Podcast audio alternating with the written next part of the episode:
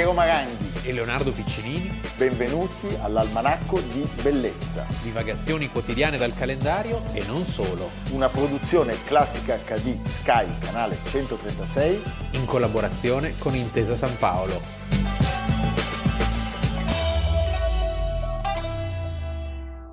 Almanacco di Bellezza, ventinove maggio, dall'Alpe a Sicilia. Dovunque è legnano, ognuno di Ferruccio, al core e la mano. I bimbi d'Italia si chiaman balilla, il suon d'ogni squilla. I vespri suonò. Beh. Ferruccio non è Ferruccio de Bortoli. No, non è neanche è... Ferruccio Pavia.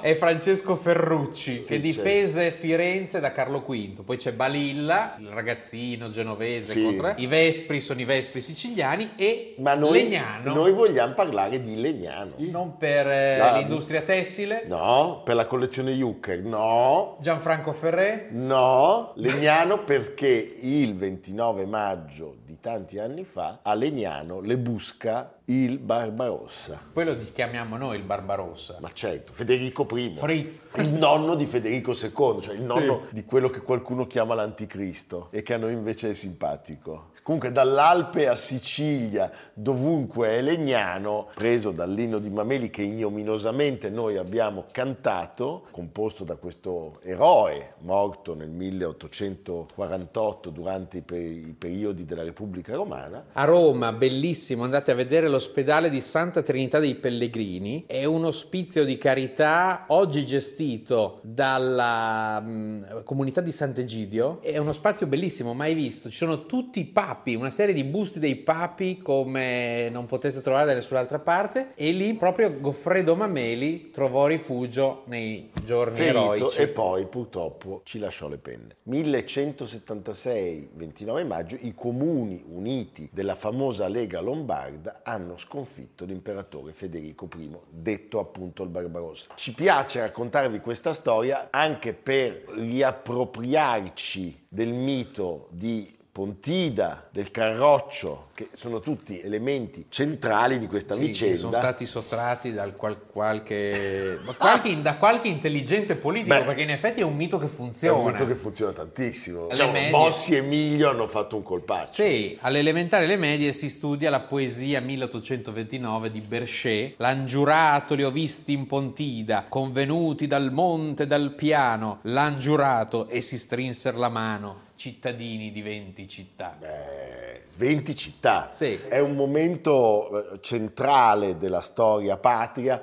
Siamo nel dodicesimo secolo, l'imperatore da poco nominato prima consolida il suo potere in Germania e poi volge lo sguardo al nord dell'Italia, perché in qualche modo lui vuole riacquisire quelle prerogative imperiali non tradite ma diciamo stemperate da una serie di accordi e di vere e proprie, come dire, conquiste che i comuni del nord d'Italia erano riusciti ad ottenere. E in più a questo si sovrappone il secolare conflitto tra Chiesa e Impero. Tant'è che lui in Germania aveva preso a testate i bavaresi. Lui è Federico Primo di Hohenstaufen, è la prima grande personalità di questa famiglia. Dopo che Enrico Quinto della dinastia Salica era morto nel millecentoventicinque, è sepolto a Spira, bellissima chiesa di Spire. E da allora gli Hohenstaufen e i loro sostenitori, che verranno chiamati Ghibellini dal castello di Weiblingen, in cui anche Federico nasce, cioè era la loro, era la loro sede vicino a Stoccarda,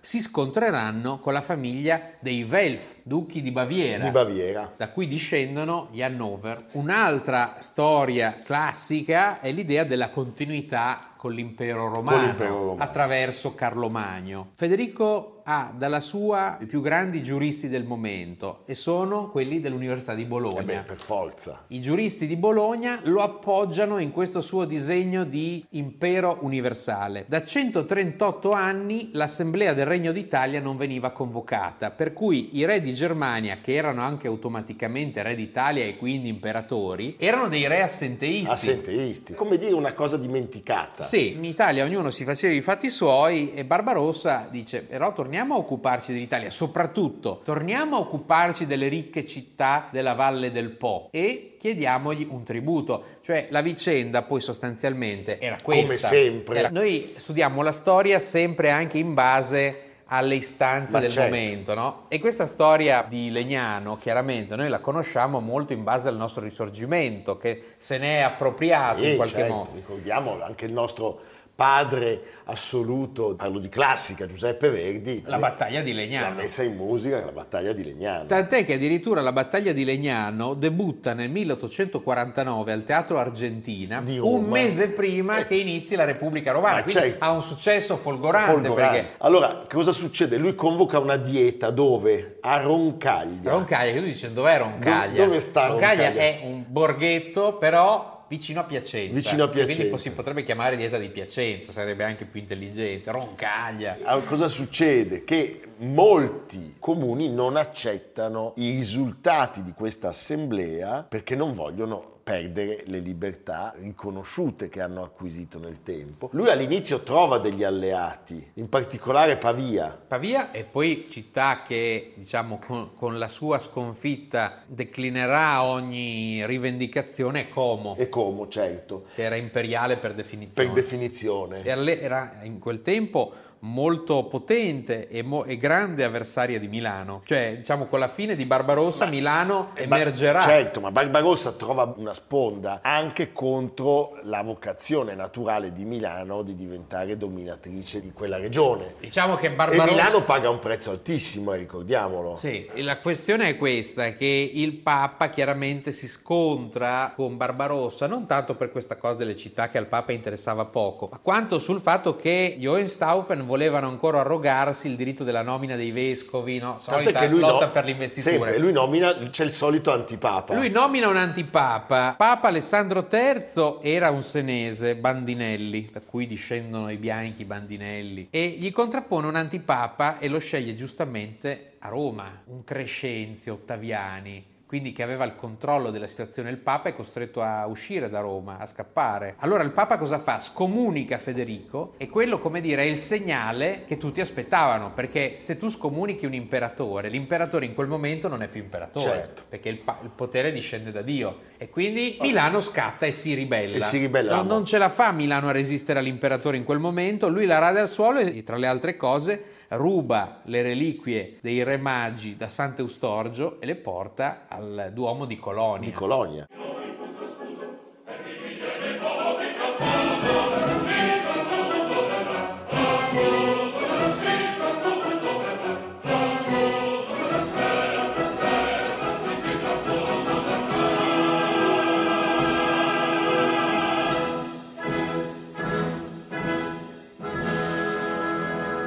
Queste città che erano ancora dei comuni abbastanza consolidati, ma orfani di un potere che, che li controllava cinquanta anni prima, che era quello dei Canossa. Matilde di Canossa dominava tutto il centro-nord Italia. Alla sua morte c'è questo dibattito: le terre della, di Canossa vanno al Papa o vanno all'imperatore? In teoria vanno al Papa, il feudale all'imperatore, ma l'imperatore è stato scomunicato, quindi tutto vale. vale. Queste città molto ambiziose si legano. La Lega Lombarda. Lombarda. Parliamo di Venezia, Verona, Padova, Vicenza, Treviso, Cremona, Brescia, Bergamo, Milano naturalmente, Lodi, Parma, Piacenza, Mantova, Ferrara, Bologna e Modena. Solo non si vedono. Siamo alleati, solo non si vedono i due Leuconi. Sì. Tra l'altro in questa occasione nasce un'importantissima città italiana, Alessandria. Alessandria. In onore del Papa Alessandro eh beh, terzo. Certo. Sì. Varcato il passo del Moncenisio, pensa subito di attaccare questa nuova città, questa città nata un po' anche contro di lui. E non Già, sa che è una fortezza ben munita. È ben munita, la tenacia dei suoi difensori fa sì che questi riescano a resistere. A questo punto lui decide di spostarsi a Pavia perché vuole raggiungere l'esercito dei suoi alleati. Pavia diventa il quartier generale. Cosa succede? Vicino a Legnano, il ventinove maggio del millecentosettantasei, inizia lo scontro. Siamo tra il Ticino e l'Olona. Le forze della Lega sono delle forze ingenti, perché parliamo di tremila cavalieri e di dodicimila fanti. E qui eh, il povero Barbarossa, povero così, insomma, diciamo, per modo di dire, si trova eh, in una situazione di, di svantaggio numerico, perché i fanti sono ancora fermi a Pavia e lui può disporre solo di questi abilissimi cavalieri. straordinari cavalieri, ma effettivamente c'è uno scompenso numerico che di fatto determina la vittoria della Lega Lombarda. Sì. Il simbolo della Lega è il carroccio. La, la sconfitta di Legnano avrà dei riflessi molto importanti, molto importanti per tutta la pianura padana. Qualche anno dopo, finalmente, l'imperatore, dopo essersi leccato le ferite, eh, convoca a Costanza una pace con i comuni. Dopo questa pace il mondo non è più lo stesso. I comuni vengono riconosciuti nella loro potestà e da lì comincia l'edificazione, ad esempio, di tutti i palazzi pubblici. Ogni città medievale aveva il suo palazzo pubblico e l'edificazione di questi broleti comincia proprio in quegli anni, come a dimostrazione che i comuni finalmente hanno una, un, po- un pieno potere. La Chiesa diventerà una monarchia. E quindi, diciamo, il sistema cambia, l'idea di un impero universale tramonta per il momento. Per il poi momento. Sappiamo che è una cosa ciclica, beh, che poi... torna in modo trionfale o anche in modo delirante. La parola Reich ci fa tremare i polsi. Ci fa tremare, sì. Va bene, Leonardo, senti, siccome a Legnano ogni anno si svolge il Paglio, l'ultima domenica di maggio, sì. ne, ne offriamo un estratto al nostro pubblico salutando la storia, la vera storia della Lega Lombarda, del Carroccio e di Alberto da Giussano, Alberto, che non è quello delle spillette. Guardate la partenza, esce tranquillo, affronta il primo giro, si sa che la finale occupa cinque giri e quindi lo sforzo del cavallo e lo sforzo del fantino è immenso, è immane. Se possiamo tornare sulla pista, perché sulla qui curva davanti del a noi sulla curva del Castello, del Castello.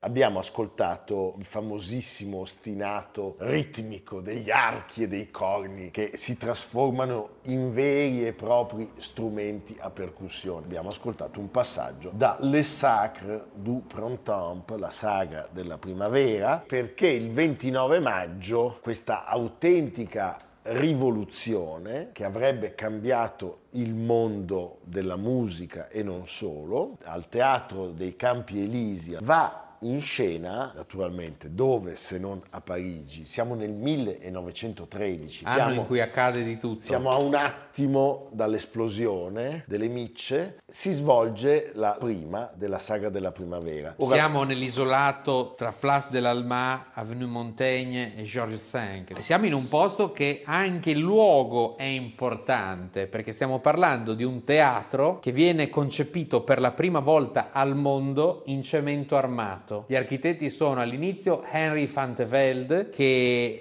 eh, lo costruisce ancora in uno stile tardo liberty, in sì. qualche modo, e poi passa il progetto a Auguste Perret. Tre sale, una di duemilacinquecento posti per la lirica e balletti e i concerti, una di settecentocinquanta per il teatro e una di duecentocinquanta per la sperimentazione, quindi un luogo pronto a tutto. Pronto a tutto. Tra i protagonisti dobbiamo citare, oltre a Stravinsky naturalmente, almeno Diaghilev, che è sì. il genio dei balletti russi, che è il patron, che è colui che tutto muove. Stravinsky è giovane, era del milleottocentottantadue, aveva trenta anni. Aveva già fatto, come dire, i suoi primi colpi, l'Uccello di fuoco sì.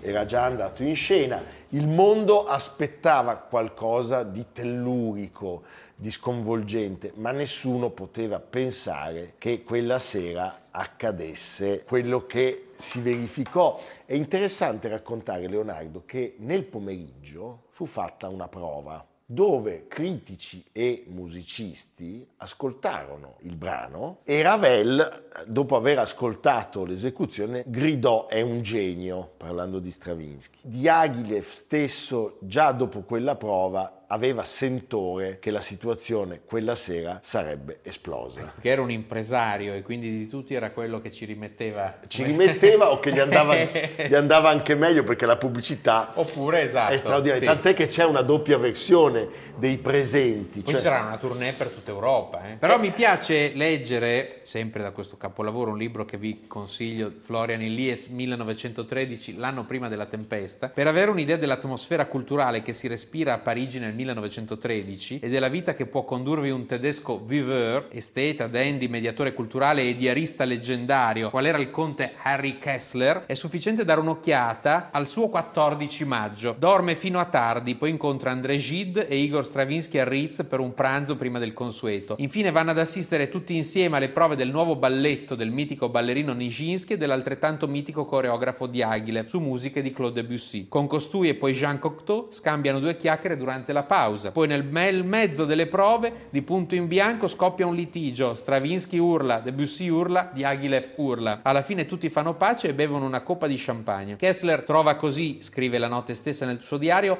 che la musica di Debussy sia esile. Ancora peggio però è il costume di Nijinsky, pantaloncini bianchi con passamano di seta nera e bretelle verdi. Perfino al conte Harry Kessler sembra effeminato e ridicolo. Poco importa se quel russo dai gusti barbari, qual era Nijinsky, in fatto di stile si affidasse a certi consiglieri franco-tedeschi di grande cultura. Io e Cocteau l'abbiamo convinto a correre da Willix domani, prima del debutto, e comprarsi un pantalone e una maglia sportivi. Livello stratosferico, eh? Doppio esordio, Jeu di Debussy e la sagra della primavera. Quella... Nel pubblico ci sono tutti. Ci sono tutti, lo abbiamo già raccontato, c'è D'Annunzio. D'Annunzio c'è... è soprattutto lì per sfuggire ai creditori. Come sempre, c'è Camille Saint-Saëns. C'è Duchamp, il quale dichiarerà: per tutta la vita non ho mai dimenticato le urre e gli strepiti di quella sera. C'è Coco Chanel, che diventerà l'amante di Stravinsky, di Stravinsky e c'è Rainer Maria Rilke, Pablo Picasso e perfino Marcel Proust, arrivato nonostante i ventiquattro gradi con indosso una pelliccia che terrà fino alla fine dello spettacolo, ha paura di prendere il raffreddore. Allora, che cosa accade? Il giovane Pierre Monteux entra in sala per dirigere, un direttore d'orchestra immenso, e vede tra l'altro sua madre che è seduta di fianco a Camille Saint-Saëns, che diventerà il più nobile dei contestatori di Stravinsky, perché è la massima autorità vivente della musica francese. È un personaggio autorevole. Il motivo scatenante della rissa lo ascoltiamo, perché è l'incipit del ah, solo certo. del fagotto.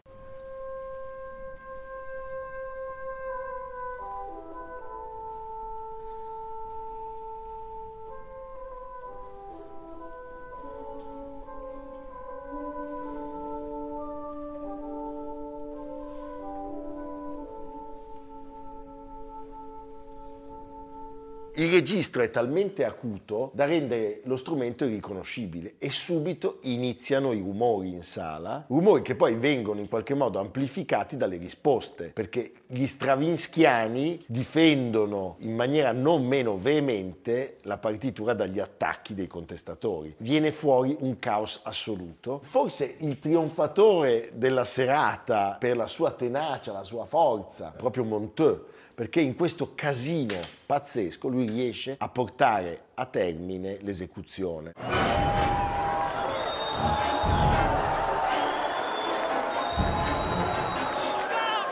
Arriva la polizia in platea e poi inizia il racconto di questa serata, che peraltro in alcuni casi differisce, perché c'è chi sostiene che Diaghilev dica proprio quello che volevo e chi invece, per esempio Jean Cocteau, dica che Diaghilev al termine dell'esecuzione era in lacrime distrutto, che si consolava recitando dei versi di Pushkin. Comunque sappiamo che quella sera nasce al mondo il brano più importante del Novecento. Del Novecento, l'abbiamo già detto, la cosa per me... Più saccheggiato anche. Avrà poi un, un ulteriore slancio di popolarità grazie anche a Walt Disney. La cosa straordinaria della sagra della primavera è che tutte le volte che la ascoltate voi avete l'impressione che Stravinsky sia stato capace di contenere in una partitura scritta all'inizio del secolo tutte le inquietudini, i drammi, sì. i drammi che il Novecento avrebbe regalato all'umanità, e anche le cose positive se vogliamo, ma tutto quell'inferno di eventi,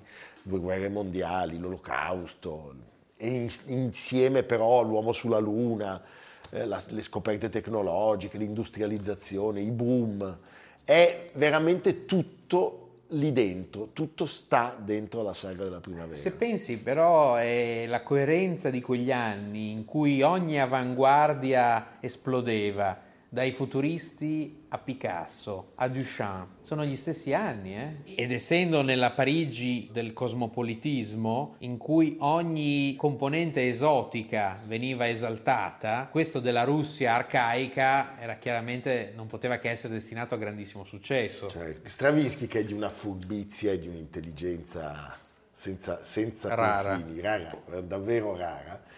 Allora, lui ha sempre, con molta furbizia, ha dichiarato che eh, l'episodio di quella prima lo lasciava assai sconcertato e soprattutto albergava in lui la convinzione che fossero state le, eh, le coreografie di Nijinsky quelle a, che a, crearono nel pubblico lo sdegno, in quella parte di pubblico che contestò quell'esecuzione. Crediamo che non sia così, cioè crediamo che di fronte a tanta rivoluzione, a una così radicale rivoluzione, ci sia stato chi eh, in qualche modo abbia eh, avvertito come un senso di inarrestabile vertigine, quasi di paura. Sì, diciamo, c'era una sorta di inadeguatezza del pubblico rispetto a questa rivoluzione. Sì.